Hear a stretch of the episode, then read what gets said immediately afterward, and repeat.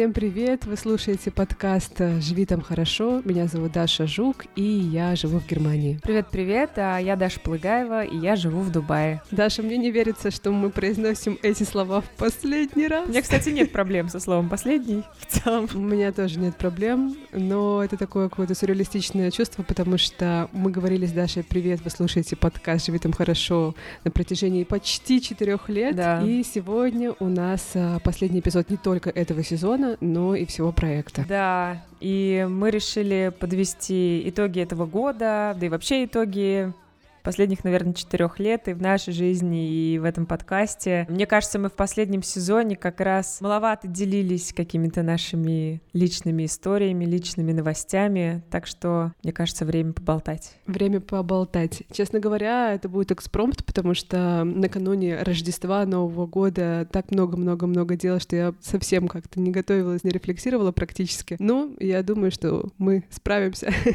Вспомним все, что было с тобой. Да, давай попробуем. Так, ну что, начнем с итогов этого года. Я поняла, что когда я думаю о прошедшем годе, конечно, очень часто ты фокусируешься на событиях последних месяцев, а что там было в начале, оно уже такое размытое, в размытом каком-то формате. Ты успела подумать о том, каким тебе запомнится этот год? Мне, кстати, здесь помогают а, фотографии, потому что я очень много фотографирую, снимаю видео, и потом я пересматриваю и вспоминаю, знаешь, Мгм. такой своего рода дневник. И а, вообще Новый год, старый год, но вот новый тогда, да, для меня он начинался с большого количества путешествий. Я посчитала, мы с Филиппом путешествовали если считать еще мою поездку в Россию, его поездку в Китай, которые параллельно длились по месяцу, всего мы путешествовали три месяца целых. Ну, и при этом это был еще такой digital-номадский опыт, да, когда мы параллельно работали, где-то не работали. И я очень рада, что мы это сделали, потому что я обожаю путешествовать. Я побывала в странах, в которых не была до этого. Это, например, Греция, которую я знаю, ты тоже любишь а, заочно и хочешь посетить. Ну, так и не долетела, да, пока. но пока так и не долетела. И мы там были с ребятами, с братом Филиппа, с его кузиной, и это была такая, знаешь, классная поездка четырех молодых людей на машине по острову Корфу, и, э, мы ездили в разные городки и деревни, пробовали греческую еду, знакомились с местными. Там я встретилась со своей однокурсницей Аней, которая живет у тебя в Дубае. Аня, привет. У меня. Не совсем у меня. У тебя в Дубае.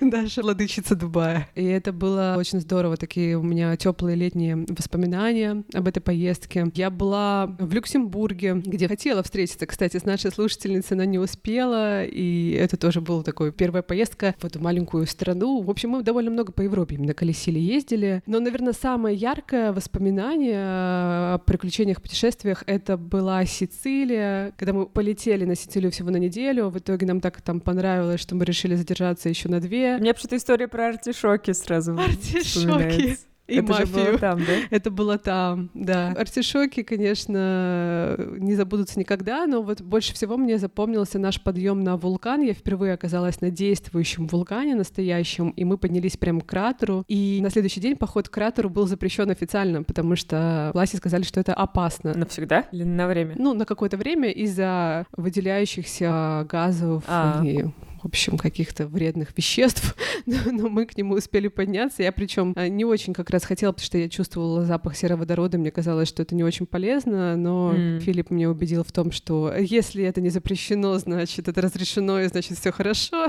Это надо ему сказать, что только в Германии, наверное, так работает, что если это не запрещено, значит, все в порядке. А я думала, ты скажешь, что поездка в Россию была самая запоминающаяся. Ну, это из каких-то экзотических путешествий. Экзотическое путешествие, да, и поход на вулкан. А поездка в Россию была вот для меня самым классным моим решением этого года, потому что это было прям решение, которое я вынашивала очень долго и очень долго сомневалась и переживала. Ну, мы целый выпуск с собой про это говорили. И сейчас, оглядываясь назад, я думаю, боже, как здорово, что я это сделала, потому что я увидела такое количество важных для меня людей. Путешествие в прошлое, оно такое ностальгическое, приятное, несмотря на то, что много всяких сложных чувств. Но, в общем, очень круто. Машина времени в этом году меня отвезла в Россию. А, ну, я дальше к своим другим итогам вернусь. Расскажи про свои, потому что ты тоже ездила в Россию и тоже путешествовала. Можем пройтись по твоим путешественническим воспоминаниям. Поездка в Россию, наверное, стала таким хайлайтом этого года, потому что мы не были там два года. И до этого тоже не были два года. То есть мы, раз в два года у нас получается ездить в Россию. Надеюсь, что будет получаться чаще. И это важным таким стало событием, в том числе потому, что я уже с подросшей дочкой ездила. Ну, мы подробно про это говорили, на самом деле, в выпуске про Россию. Не хочется повторяться, но да, наверное, это был такой highlight этого года. Но путешествие — это круто. Вот я как-то задумалась о том, что ты начала с путешествия. Я думаю, может быть, я не умею ценить какие-то классные штуки, которые со мной происходят, потому что мне хотелось как раз как-то пожаловаться, поговорить о том, э, о каких-то своих переживаниях, ожиданиях этого года, и это было такой строчкой номер один в моем сценарии. Но потом я подумала, а вот почему я не начала этот рассказ с того, что на прошлой неделе я ездила в Вену, впервые без ребенка, мы съездили в путешествие с моим мужем, и как это было круто, что никто тебя не дергает, никого не нужно укладывать спать и развлекать, и таскать на руках под снегом и так далее. Наверное, есть что-то во мне такое, что я не ценю что-то хорошее, что со мной происходит. Надо подумать об этом. Мне кажется, мы просто любим использовать подкаст как э, тоже способ такой самотерапии, а надо же поныть на терапии, чего деньги тратить, а тут целый подкаст на то, чтобы просто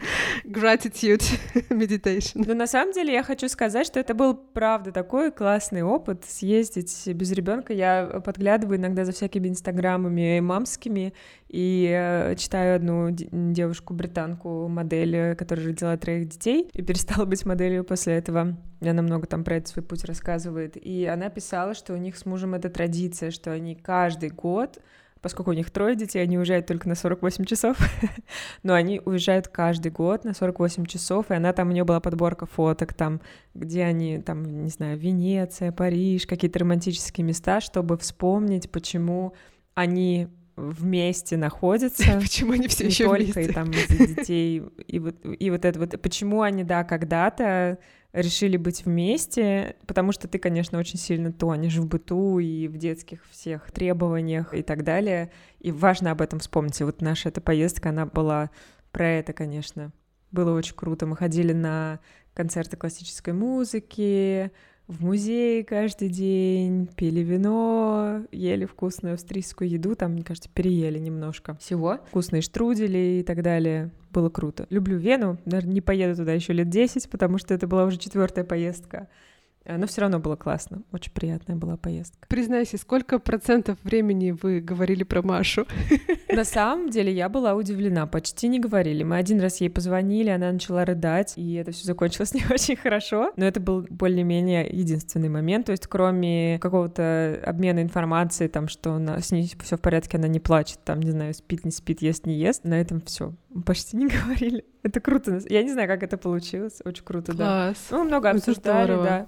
Потому что я слышала, что это проблема молодых родителей. Это mm проблема, может быть, это проблема, когда ты идешь на ужин просто с мужем, потому что вы как бы все равно не очень-то далеко куда-то от своего быта уезжаете, а тут ты там тебе нужно day by day решать вопрос там, куда вы пойдете, в какой музей, там в этот или в этот, там обсуждаете там живопись или выставку какую-то, или где вы будете обедать, или какую-нибудь рождественскую ярмарку, вот это все.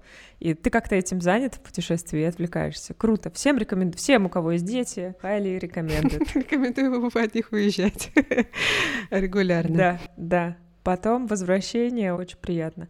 Но в этом году у меня было такое состояние, знаешь, матери, у которой подрос э, немножко ребенок, получилось немножко вдохнуть воздуха, и захотелось сразу реализовывать какие-то свои карьерные амбиции, и где-то первые несколько месяцев этого года были посвящены поиску работы, причем я была сфокусирована именно на Дубае. Мне кажется, я делилась этим, я в некоторой такой ловушке нахожусь, потому что вроде как я могла бы работать как-то на российский рынок, но Дубай такое дорогое место, что я не знаю, какое количество работы перекроет мне там няню, там сад, школу, вот, вот это все. То есть все так дорого, что мне хотелось попробовать здесь найти работу. Еще одна причина была в том, что мне очень хочется в офис общаться с людьми. Знаешь, я вот прям скучаю по какой-то такой коммуникации с коллегами офлайновой, не, не, не зумовской. Вот.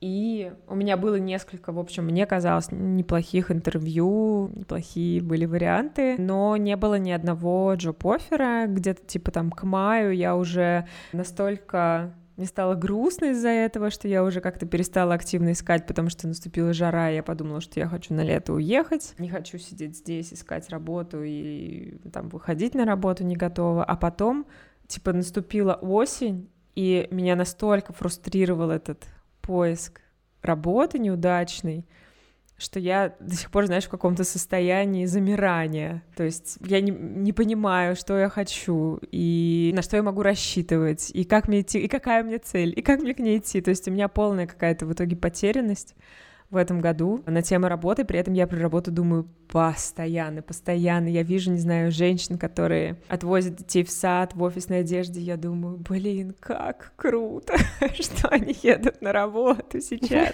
какие они молодцы. Я поняла, что я, конечно, такой амбициозный человек, и мне очень важно как-то вернуться в строй, в колею.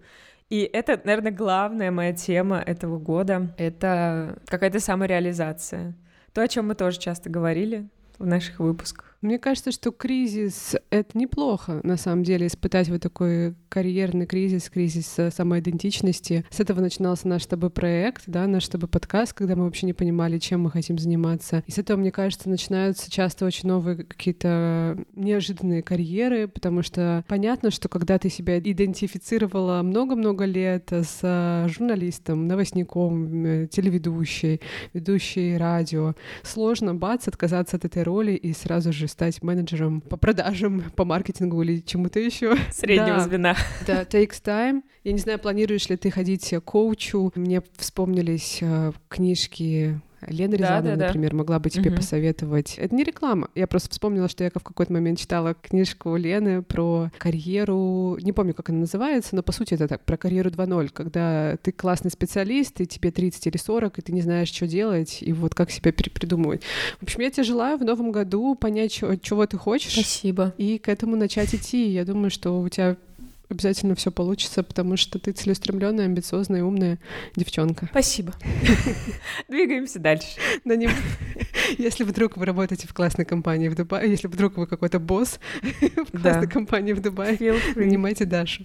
Да. Понимаю тебя про работу. У меня тоже много разных мыслей э, на тему того, а правильный ли я выбор делаю или неправильный, потому что я тоже живу в довольно дорогой стране, да, где я плачу в евро, а когда ты работаешь на российский рынок, ты зарабатываешь в рублях. Но если ты продаешь свои продукты и проекты, тоже платят в евро, но пока это какая-то минимальная часть. Это я еще отдельно расскажу, про что я имею в виду, про какие проекты, продукты. Но в целом у меня долго была тоже рефлексия на похожую тему, то есть идти ли мне работать в офис менеджером или развивать свое. И сейчас я выбираю развивать свое. И для меня в начале года был такой вопрос, а интересно ли мне будет развивать э, то, что я придумала, и делать э, то, что я задумала, или нет, потому что я тоже всегда себя ассоциировала, идентифицировала именно с журналистом, человеком, который создает контент, пишет классные истории, занимается сторителлингом, творческой работой, именно творческой. Меня бюрократия, какие-то бумажки всегда бесили. Вот, а решила я для себя, вот в прошлом году, в декабре, я запустила новый подкаст «Хорошая, плохая девочка» про синдром хорошей девочки, да, и про то, как женщины в России не только с ним живут, забывая про себя, про свои потребности и постоянно идя на поводу потребностям других людей. И мне казалось, что это во многом нишевая история, но потом я поняла, что каждая вторая — это хорошая девочка. Вот у меня, например, в новом эпизоде будет интервью с Натальей Ремеш, которую я позвала поговорить про воспитание дочек, а оказалось, что ее тоже очень эта тема триггерит, потому что она тоже очень долго была хорошей девочкой. Там, или Маша Карнович Валуа, наша с тобой коллега, создательница проекта «Никакого правильно», тоже призналась, что она хорошая девочка. То есть я вот вдруг замечаю, что вот эта вот тема, которую я нашла, она гораздо, на самом деле, шире и касается гораздо большего количества людей, чем я думала. И это меня очень сильно увлекло, и потом я поняла, что я хочу идти в большую глубину, не просто разговаривать с женщинами, а делать образовательные продукты вокруг этой темы, потому что в этом есть смысл, в этом есть помощь самим женщинам. И так я придумала сделать онлайн-курс образовательный, в который я позвала психотерапевта Юлию Анпилогову. И мне было очень страшно, когда я делала этот образовательный курс, потому что у меня тут же всплыли какие-то, знаешь, комплексы самозванца вообще. Я никогда не делала образовательный продукт, а почему я? Ну вообще делать что-то свое это гораздо более страшно, чем э, устраиваться на работу и выполнять какой-то набор обязанностей. Да, потому что нужно руководить э, собой в ежедневном режиме, да, выстраивать какие-то планы, стратегию, себя дисциплинировать, каким-то целям идти, под, плюс управлять командой. Ну и вообще кажется, что в каком-то смысле это такой это прыжок в пропасть, а офис это какая-то кажется, что немножко более стабильная почва, да. Это что более понятно там есть какие-то границы, там есть какие-то правила, они уже созданы до тебя, и ты им просто следуешь, да, ты вписываешь. Ну, тоже это может быть большой челлендж, но вот предпринимательство — это то, что ты вот берешь чистый лист бумаги и создаешь все uh-huh. сам. Ну, вот мы с тобой так делали подкаст. На самом деле, я считаю, что это тоже своего рода предпринимательство, Конечно, потому что 100%. в 2020 году мы начали продавать рекламу. Да. Да, и это медиапроект, э, куда приходили классные бренды. Так что мы предпринимательницы. Да. да, я думаю, что во многом вот именно наш с тобой опыт мне помог пойти в новый опыт и начать делать образовательный продукт. Это во многом похоже на то, что я уже делала, это создание контента. Просто оно такое более, ну, с большим нырянием каким-то в тему, да. И там мы при, помимо контента предлагаем всякие практики, упражнения, медитации и групповую поддержку. И что, какое открытие я сделала? Я сделала открытие открытие, что мне кайфово, мне нравится. Мне стало неожиданно интересно продавать. Я думаю, что если бы я продавала какие-то чужие проекты, продукты или продукты просто, которые мне самой не нравятся, мне бы не нравилось продавать. А поскольку я знаю, что я продаю, я это люблю, я в это верю, как-то сложности, они переживаются иначе. Конечно, тяжело из зоны комфорта выходить, честно скажу, и там особенно в Инстаграме, где большая часть аудитории — это твои друзья, ну, продавать что-то в таком постоянном режиме — это не просто психологически, потом, когда ты себе напоминаешь, для чего ты это делаешь, и почему, и что тебе не стыдно за то, что ты продаешь, становится легче. А, вот. И у нас в мае прошел курс, на нем было 24 человека, женщины, и были такие очень классные девушки с классными карьерами. Мы там говорили про то, как себя тоже, в том числе, перепридумать, и про то, как выбраться из ловушки хорошей девочки, когда ты пытаешься там угодить боссу, жить и действовать по правилам, и что это очень часто мешает тебе делать какой-то прорыв и рывок, потому что классная карьера, она часто про то, чтобы не согласиться с правилами, а предложить что-то свое, да, выйти за рамки. И, в общем, был очень классный фидбэк, я очень порадовалась. И мы сейчас, кстати, запускаем второй поток, который мы начинаем 10 января, так что, если вам захочется присоединиться, присоединяйтесь. Я могу оставить ссылочку на проект в описании нашего эпизода. В этом выпуске хотим порекомендовать вам, друзья, подкаст «Творческая личность». Это проект о том, как заниматься творчеством и при этом на нем зарабатывать. То, что мы с Дашей как раз... Э, пытаемся делать. Пытаемся, да. Ведущие подкасты идеально дополняют друг друга как представители креативной и бизнес-индустрии. Дима Мидборн, музыкант, экс-басист группы On The Go и Tesla Boy, а Марина Одношевина, коуч и бизнес-тренер. Подкаст действительно любопытный для тех, кто увлекается творчеством и хотел бы заниматься им профессионально. И в гости к ребятам приходят музыканты музыканты, просветители, художники, режиссеры. Например, у них вышел классный разговор с Антоном Маскелиадой о том, как уйти с офисной работы и открыть свою музыкальную школу. Переходите по ссылке в описании и слушайте творческую личность.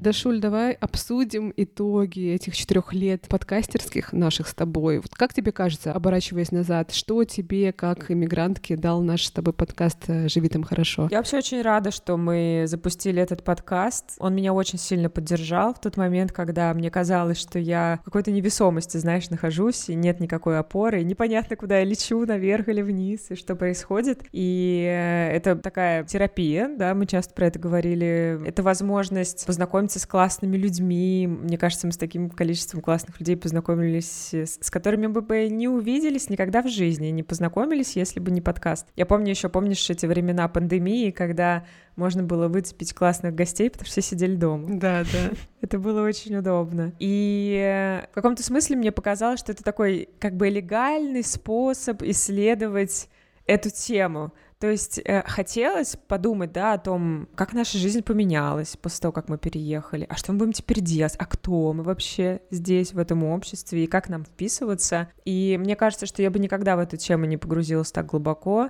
если бы не подкаст. Еще классно, что мы стали, ну не знаю, первые мы, ну одни из первых, да, как минимум, кто озаботился этими темами до того, как это стало модно. И я надеюсь, что поддержал наших слушателей тоже. Да, ой, я с тобой согласна, у меня очень похожие ощущения. Я благодарна подкасту за то, что в тот момент, когда я себя чувствовала потеряшкой, мы его запустили, и у нас был такой неожиданный быстрый успех. Помнишь, э, сразу фичеринг в Apple, Серега из Ростова, и про нас все написали, заметили, и подкаст стал бурно расти, и это был успех, и он меня очень взбодрил. То есть мы придумали медиапроект, который сразу стал заметен, и я подумала, о, как круто, здорово, вот э, буду этим заниматься. И вот это моя потерянность, которая ощущалась в том, что я не понимаю, кто я теперь, да, я была журналистом, какова моя идентичность, придумалась новая идентичность подкастер. Ну, то есть, по сути, я для себя, ну, то есть я не считаю, что я перестала быть журналистом, я считаю, что мы во многом с тобой журналистской деятельностью занимаемся. Кстати, многие коллеги и наши слушатели тоже это отмечают, что у нас такой качественный подкаст. Но на самом деле чувствуется, что мы профессионалы.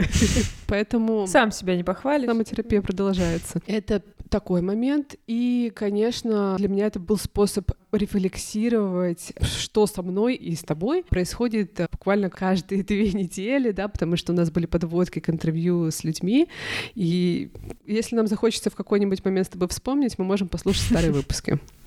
Кстати, я один раз так делала. Я слушала какой-то итоговый выпуск 2021 uh. года или 2020, знаешь, как раз там, когда пандемия была. Я такая думаю, о, ничего себе. Кажется, что это была какая-то да. прошлая жизнь. Да. да. Ну и, конечно, супер важно, вот это про это уже сказала, это постоянное общение с иммигрантами, у которых самый разный опыт, и сложный, и несложный, и классный, и какие-то провалы, и удачи, неудачи. И это на самом деле так поддерживает, когда ты оказываешься в этом комьюнити, сам и понимаешь, что вообще как бы все через это проходят. Иммиграция — это, правда, очень непростой опыт, который полностью тебя как человека, я не знаю, ну то есть а, я про себя очень много узнала в иммиграции и продолжаю узнавать и чему-то удивляться, чему-то огорчаться, чему-то радоваться, но крутейший опыт. И спасибо, живи там хорошо. Кстати, я хочу сказать, что мне сегодня приснился наистраннейший сон про иммиграцию. Поделюсь им. Я знаю, что есть люди, которые ненавидят слушать чужие сны.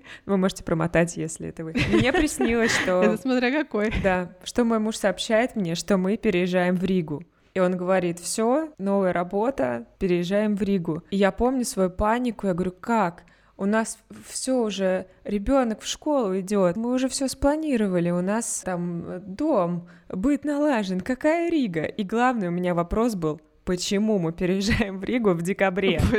почему в декабре? Это же самая отвратительная погода, в которую можно только переехать. И он меня мучил, этот сон, всю ночь. Я э, он мне приснился, я проснулась, потом я опять уснула, и мне снилось продолжение этого сна про Ригу. Это очень смешно. Вот, так что тема иммиграции не оставляет нас даже во сне. Да, ну что, Даша, ну раз мы завершаем с тобой наш подкаст, э, давай попробуем порефлексировать э, на тему того, как мы сами поменялись э, за эти четыре года и что нам с тобой дала наша четырехлетняя иммиграция, которая продолжается. Мне кажется, что я об этом много думала, когда была в Москве в этом году, потому что я смотрела на людей окружающих. Конечно, я не могу считывать историю человека, когда встречаю его на улице или где-то в парке, но я предполагала, что, допустим, это люди, которые всю жизнь прожили в одной стране или во всяком случае, сейчас живут, да, и какое-то существенное время э, прожили здесь. И я думала о том, насколько этот путь комфортнее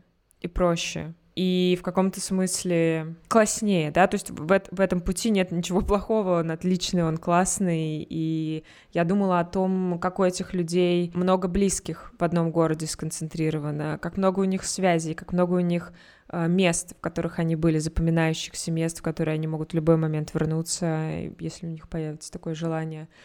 И э, я поняла, насколько мы на самом деле оторваны от своих корней, потому что иммиграция — это, конечно, отрыв от корней, это создание чего-то нового, но это отрыв в первую очередь. И я поняла, что, конечно, это гораздо более сложный путь, и мне кажется, что он, конечно, сделал меня и многих, и тебя наверняка, нас всех, кто уехал, сильнее. Помнишь, как мы с Оксаной Корзун записывали выпуск, и у нас, по-моему, даже был такой заголовок, что после иммиграции ничего не страшно. Это на самом деле так. Это такая прокачка себя на суперспособности. И я даже думаю часто о том, что, в общем-то, последующие какие-то переезды, они уже не кажутся такими страшными. То есть ты примерно понимаешь, как ты будешь выстраивать там быть сначала, а потом какие-то связи, еще что-то. И ты понимаешь, что у тебя уже есть эта суперспособность, в общем. Если жизнь заставит или тебе захочется так конечно, хотелось бы, чтобы скорее был второй вариант, то все получится, и, и ты можешь и язык выучить, или подучить, или переучить, и дом найти, и ребенка родить, и устроить этого ребенка в школу, и найти друзей новых. И, в общем-то, это сложный путь, но реализуемый. Это то, что нам по силам. Наверное, вот такое для меня главное осознание, но иногда я, конечно, грущу и думаю о том, насколько проще было бы остаться в той же стране и насколько больше было бы поддержки на самом деле и больше теплоты какой-то. А может быть, мы бы это не ценили так, как мне хочется об этом думать сейчас. То есть, может быть, это не казалось бы такой уж ценностью, потому что когда у тебя это есть и никогда не отнимали, вроде как мы это принимаем за данность. Вот. У меня такие мысли. Я очень тебя понимаю. У меня буквально недавно был на эту тему разговор с Филиппом. А, мы живем очень близко к его семье, и он может в любой момент с ними встретиться, увидеться, поужинать, пообедать. И для него это важно, для него это ценно, несмотря на то, что он долгое время жил в Шанхае, но он все равно очень часто к ним приезжал и проводил много времени с ними. То есть он такой очень семейный человек. И ему сложно понять, как я выдерживаю такую дистанцию с родителями и с близкими. Я очень долго с ними, 4 4 года, да, не виделась, всему непонятно, как вообще можно. Но я ему объясняю, что ты ко всему адаптируешься и привыкаешь, к сожалению, или к счастью.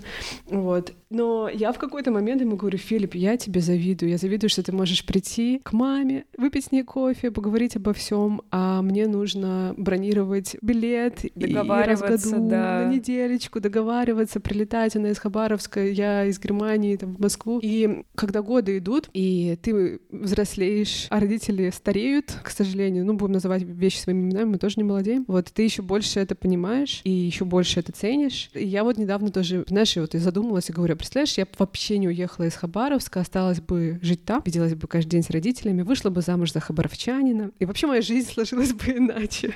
Я не хочу этой жизни, потому что мне важно было уехать в Москву в 17, и я рада, что я встретила Филиппа, и я оказалась в Германии, но иногда есть какое-то сожаление, что родителей нет рядом. Вот мне было бы очень классно, если бы я смогла их вот сюда перевести. А я думаю, они были бы не против, если бы была такая возможность, но это нужно очень много денег, mm-hmm. чтобы это осуществить. И очень много усилий, да, и очень и много очень желаний. много усилий, да. Это какая-то вот такая моя тоска и грусть а, на тему иммиграции. Филипп говорит, что Даша, надо просто много зарабатывать, стремиться, мы заработаем и перевезем твоих родителей. Но пока это все какой-то sweet dream.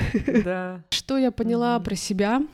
Наверное, я поняла, что я могу жить в другой стране, потому что мне долгое время казалось, что я россиянка, русская девушка, которой важно жить а, вот э, в российском комьюнити, говорить на русском языке, работать на русском языке. Это с профессией, мне кажется, очень сильно было связано такое представление, потому что, конечно, если твоя профессия завязана на языке, тебе гораздо сложнее получить такой же опыт в другой стране на другом языке. Это правда, да. Но я еще помню, что это, знаешь, это было связано просто с какими-то моими привычками, привычками, какой-то моей любовью к России. Я когда в первый раз поехала за границу, но это был не первый раз, первый раз я совсем была помладше, но в 17 лет, я помню, мы с мамой поехали в Египет, провели там 7 дней, мне очень понравилось, но я уже тосковала по березкам, по озерцам, речушкам в Москве реки, реки Амуру, вот, и я прям тогда помню, впервые остро ощутила, что я все таки русская девушка, Даша, я хочу быть в России, вряд ли я смогу когда-то жить за границей, а тем более в такой экзотической стране, как Египет. Передаю привет Маше, нашей продюсерке девушке, которая живет в Каире. И вообще-то никогда не планировала уезжать куда-то так надолго, да, э, я рассказывала про это. Но теперь я даже не знаю, даже смогла ли я бы жить в России после этих четырех лет в Германии. Ну, наверное, смогла бы, но вряд ли бы я вернулась сейчас в том контексте, в котором мы живем. И э, я поняла, конечно, что я понимаю, что я другая, не такая, я не немка. Сто процентов нет. Другие установки и какие-то привычки. И иногда это очень смешно, когда вот, ну, вот эти вот правила, да, немецкие, педантичность, она так сильно конфликтует с моей вот этой природой. Забыла тебе пожаловаться на это, потому что, мне кажется, австрийцы, они помягче, но все равно там есть вот это. И мы встречали пару, почему-то мы встречали очень строгих женщин. И одна из них была женщина в музее, которая пропускала людей в туалет. Так вот, мой муж пошел в туалет. Мы были, значит, в середине экспозиции. И потом он вернулся и сказал, туда не пускают, без билета в музей. Ну, как бы очевидно, если ты находишься в музее, то у тебя есть билет, тебя уже пропустили. Но нужно было взять билет, отсканировать штрих-код, и только после этого пустили в туалет. Я, значит, потом прошла тот же самый путь, и там непонятно было, там, знаешь, типа такая, как это, перегородка, как, знаешь, в метро какие-то старые такие вот эти вот, шлагбаум какой-то, я не знаю, короче, это было как-то странно, какое-то железное, это очень странно выглядело, что, что Короче, путь в туалет был непростой в этом музее. И, там стояла женщина, она была в форме, она была очень строгая. И когда я куда-то не туда просунула билет, знаешь, что она мне сказала? Что? Найн! Я, я вспомнила тебя, как ты сказала, что когда тебя поправляют, тебе говорят, первое, что тебе говорят, найн. Значит, она мне сказала, найн, я такая, такая сразу такая, Потом на обратном пути я опять куда-то не туда всунула этот билет и могла выйти из этого туалета, и она опять мне сказала «Найн!» Я, наверное, нехорошо так шутить, но я сказала мужу, что это просто гестапо какой-то в туалет стоит. И мы вот несколько таких, знаешь, таких супер строгих, возможно, это была немка, я не знаю, супер строгих таких женщин встречали. И я подумала, что да, ну, ты точно не, не немка. Да, у нас в окружении супер милые, френдли немцы. Мои соседи, я их нежно люблю, они совсем другие. Ну, то есть, как повезет, на кого люди разные. Все люди да. разные, но все равно есть ощущение, что есть какая-то черта объединяющая. Ну да. да. Филипп мне вчера такую странную вещь сказал. Он говорит, ты знаешь, когда я нервничаю, вот когда какие-то сложные ситуации происходят, мне гораздо проще говорить по-английски, чем по-немецки. Я говорю, как это? Говорю, ты же, у тебя же немецкий свободный, первый твой язык. Он говорит, я не знаю, говорит, и мне кажется, что в немецком я другой человек, я как будто какой-то более строгий, что ли, а в английском я более расслабленный. Ему вот mm-hmm. на английском проще проводить какие-то там конференции, воркшопы, выступать. Он себя иначе чувствует. А в немецком он говорит, я даже к себе больше придираюсь mm-hmm. в немецком. Раз уж мы заговорили про Филиппа и про языки, я хочу подвестись к нашей рубрике, Даша, которая называется «Повариха борща». Давненько мы не слышали Филиппа да, мы решили, что напоследок обязательно нужно, чтобы Филипп поучаствовал в последнем эпизоде нашего подкаста. Повариха борща. Языковые курсы с Дарьей Жук. Привет, друзья! Welcome to the last повариха with Живи там хорошо. Спасибо, что терпели мой русский. In this episode, you'll have to survive one more time my singing. It's been fun. Thank you for all your support and personal messages, and um, see you somewhere. Sometime. До новых встреч!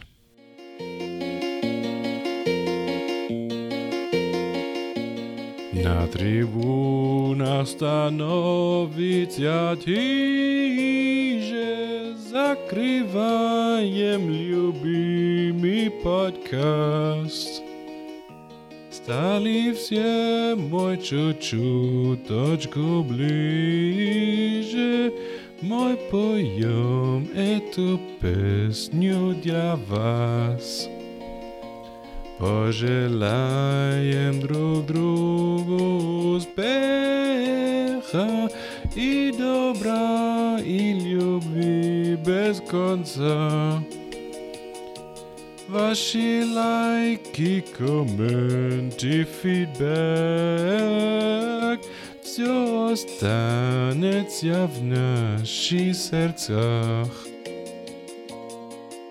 Расстаются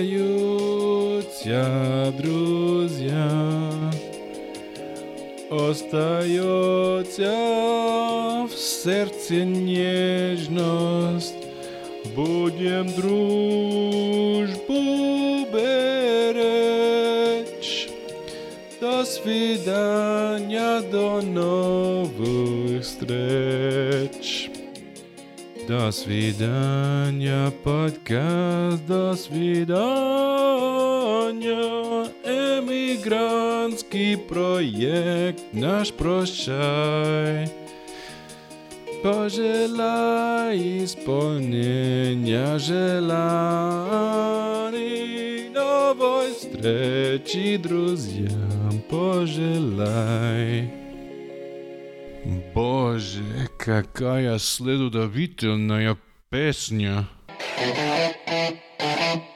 Мне кажется, знаешь, вот ты говоришь о том, что у тебя уже какое-то осмысление произошло, да, ну вот когда ты съездила в Россию, а у меня оно до сих пор происходит, потому что я не могу сказать, что сейчас, находясь здесь, я себя ощущаю как э, русский человек, Russian woman. Я не понимаю, что значит быть Russian woman. Ну как, борщ варить, понятное дело. Вот у меня муж э, немец, и я не ощущаю его как э, German man. Мне кажется, что для меня разрушились границы. Вот, что я хочу сказать. И с эмиграцией, с замужеством, наверное, да, это все как-то в один момент практически произошло, что я встретила мужчину, иностранного мужчину, европейца, и приехала в Европу, и я вообще как-то стала на национальность, как идентичность, иначе смотреть. У меня так много иностранных друзей. Вот мне очень близка стала за последнее время, хотя мы мало видимся, девушка из Ирана. Не знаю почему. Потому что она из Ирана, и у нее похожий опыт в чем-то на мой. Или ну, опыт борьбы. Она тоже ходила на митинги, как мы с тобой. Ты это говоришь после того, как я зафреймила немецких женщин и сказала, что они суровые и жесткие. Суровые и жесткие, да. Или потому, что она просто классная девчонка. В общем, мне кажется, что для меня размылись границы, они в том числе размылись, потому что я еще живу в Европе, где границы ты не ощущаешь вообще в целом. Ну, то есть мы можем путешествовать, нам не нужно нигде показывать э, пограничникам с собаками паспорт, чтобы тебя пустили в соседнюю страну. Поэтому мир стал, видимо, для меня как будто бы меньше и безграничнее. И я, как и ты, понимаю, что легко ну как легко? Конечно, будет сложности, конечно, нужно будет наращивать новые нейронные цепочки, но в целом я знаю, что я адаптируюсь. Я перееду в Португалию, адаптируюсь, я а, перееду в Испанию, адаптируюсь. Может быть, я даже на Кубе адаптируюсь, но вот не, не сомневаюсь, что в, я адаптируюсь на, на Кубе. Может быть, следующий сезон, если мы решим выйти, я буду записывать на Кубе. Наверное, какой-то такой вывод. Очень мы флексибельные люди, гибкие мы. Согласна. Ну что, будем заканчивать этот последний эпизод последнего сезона подкаста «Живи там хорошо». Спасибо, что были с нами, друзья. Мы не пропадаем, мы с Дашей обсуждаем новый проект, но пока Детали не раскрываем, потому что нет деталей. Вот, когда они появятся, когда мы выйдем, мы везде обязательно объявим. Вы можете подписываться на Инстаграм «Живи там хорошо». Наверняка туда тоже что-нибудь выложим и расскажем. Да. И, кстати, нас несколько человек в Телеграм-канале спросили, а можно ли где-то нас еще слушать. А давай расскажем про наши проекты старые или новые чтобы люди могли нас найти. У меня пока новых нет. Ну, у Даши есть прекрасный подкаст э, «Не перебивай», ну, то есть он выходил, но его можно до сих пор слушать, там много э, классных эпизодов, можно переслушивать, некоторые даже по несколько раз послушала. Приходите. Насколько я знаю, многие пришли в «Живи там хорошо» из «Не перебивай». Но если вы не слушали, приходите. Несколько сезонов крутейших истории разных людей. Слушайте. Да. А у меня такие проекты больше про гендер и про женщин. Первый был проект, который я вела с Лолой Тагаевой. Она организаторкой была Film Fest, это большой фильм-фестиваль, и мы с ней пытались наладить диалог между мужчинами и женщинами. Как мы говорили, подкаст э, называется «Она сказала, он сказал». Мой любимый эпизод, последний, про Герда. Кстати, про немца, совсем не строгого немца Герда, с которым я очень подружилась, когда однажды взяла у него интервью, и мы сейчас переписываемся, ему больше 70 лет, он живет в Гамбурге, и он сын немки и советского солдата. У него очень интересная история. Вот мы записали интервью с ним для подкаста. А еще есть э, проект, который выходит, и сегодня выйдет эпизод с Наташей Ремеш, которую я упоминала уже, да, «Хорошая, плохая девочка». Это проект про взросление, про свободу. Девчонки, приходите, мальчики тоже приходите. Я знаю, что мужчины нас тоже слушают. Вот, как-то так. Ну все, друзья, спасибо, что были с нами. Живите там хорошо. Друзья, спасибо большое за вашу поддержку и за то, что слушали нас. Обнимаем вас. Пока-пока. Пока. -пока. Пока.